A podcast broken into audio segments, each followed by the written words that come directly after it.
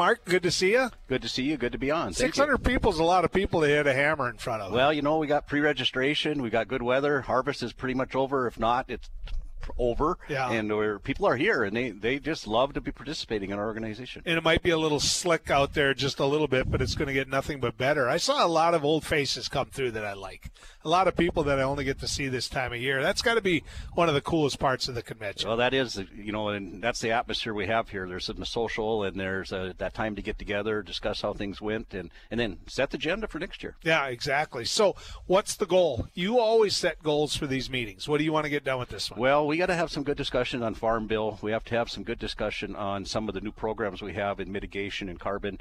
Uh, we've got to talk about some of the opportunities, and uh, we got to report on the insurance industries facing some tough times uh, with the, the weather changes and the high costs. So uh, it's an informant thing, and then it's what's our path forward. And, and we're going to talk about phases of operation and how we're going to get out and, and start to organize even a little bit more. See, I want to congratulate you and a lot of the other farmers unions out there because you didn't let the farm bill just get rushed through. I mean, you actually said, "Wait a second, we can't just," you know, th- that that one year delay here. I think is going to be good for farmers. I really do. Yeah, it's it, the disappointment is is we couldn't get the attention, but without that attention, it was important that we took a little more time.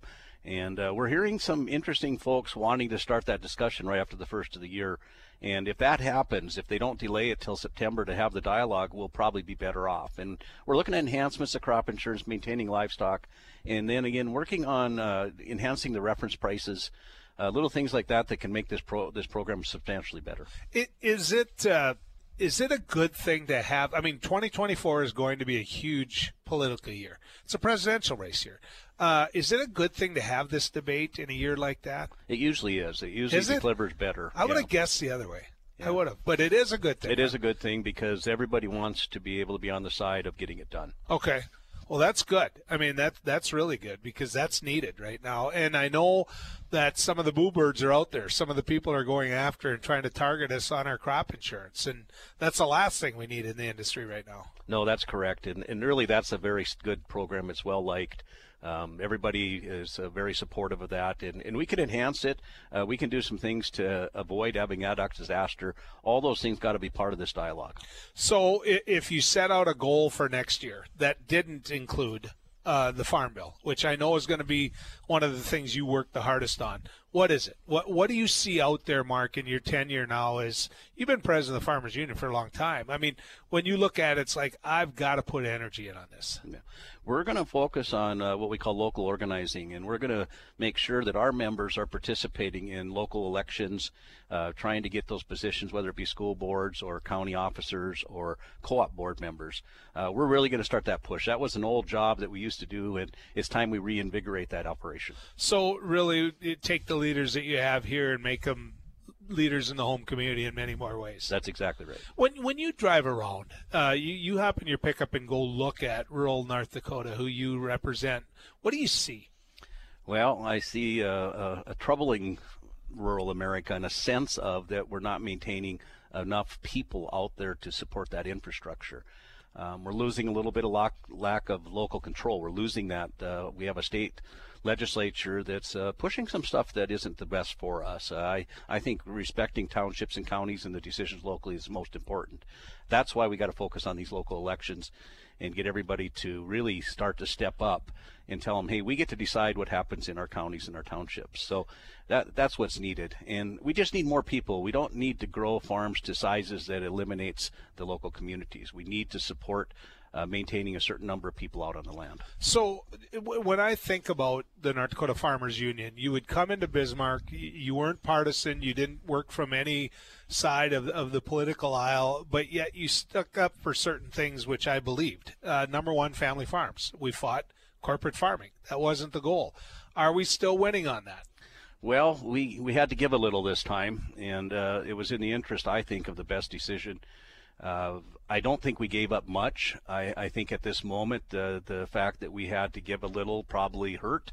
Uh, but at the end of the day, we kept it in the control of family farmers. We kept the percentages, we kept the, the rules, um, we limited that ownership, and I, I think that's going to be fine. Uh, to this date, I haven't seen actually anything be moved So it, it really didn't have a big run on people coming to the state that we would not approve of being in animal agriculture. So I, I think the adjustments were fine. And, uh, you know, we have some handshake agreements with folks that they're going to leave this law alone. Now, that'll be seen. You know, Yep. there's never a contract. And you're going to keep an eye on it. keep an eye on it. They're newly elected people always, but uh, we'll focus on it and uh, we'll keep it under control. So for me, one other thing, you know, you, you look at this from the, the sense of, hey, I just got a slip in the mail that says my property taxes are going up this much. Whenever I needed help fighting that in Bismarck, you guys were there. And, and I'm not trying to blow, you know, smoke up your dress here a little bit. I'm just trying to tell you that you guys were the ones willing to fight property taxes we're getting hit with property taxes right now, getting hit, and the state's got over nine billion dollars in the bank. What do you what do you do about that? How do you convince some of these guys that are just locked in because of a letter behind their name on the ballot that that it's okay to just sit on money and, and instead of reducing my property taxes? That's frustration right there. If you can't tell. Yeah, and I and I fully agree with you. We believe in the you know the old analogy of a three-tiered stool where you have balance of sales, property, and income tax. And right now it's skewed. Property tax is too high. So we've got to address that. Now, there's a measure out there, obviously, doing away with property taxes. That's not the full answer either. No. Uh, we'll be part of a coalition that will oppose that.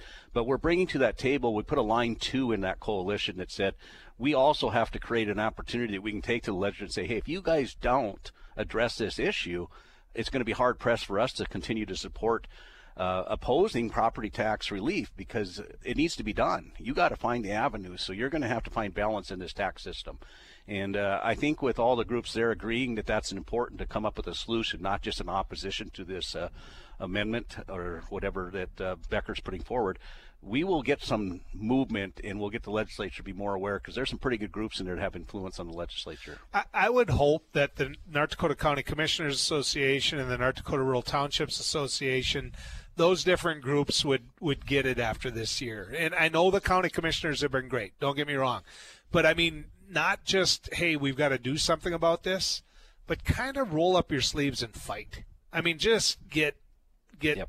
a little bit nasty if they have to to just say, listen, l- this is ridiculous what's happening to my guys. I mean, these families are getting hit with this. Yep, and I think that that's so important, and and I think you, I think the way you said is great. We need to challenge them. It's time. Uh, you guys can't let the legislature, you know, play this game of not funding stuff that help you lower or keep your property taxes stable. And uh, they're going to have to step up. So the they got to they got to be there. They got to be the legislature. They got to be telling the stories. They got to say, hey, we can't continue down this path. Yeah. And if we can do that, I think we can get some movement and we can maybe tap into some additional dollars. But it's essential. Or or uh, you know, you may not pass that um, amendment this year to do away with property taxes, but there will be a point when the people will get mad enough they will, and then the legislators work. That's that's the point right Yep. there. It, it, they did it to themselves on term limits. Yep. And they're going to do it to themselves on property taxes. And the next thing you know, those townships have no ability to do anything. So That's right. they didn't come to see me hit the gavel. You got 600 people to welcome to Bismarck. Go get them. Thank you. Mark Watne, ladies and gentlemen, president of the North Dakota Farmers Union.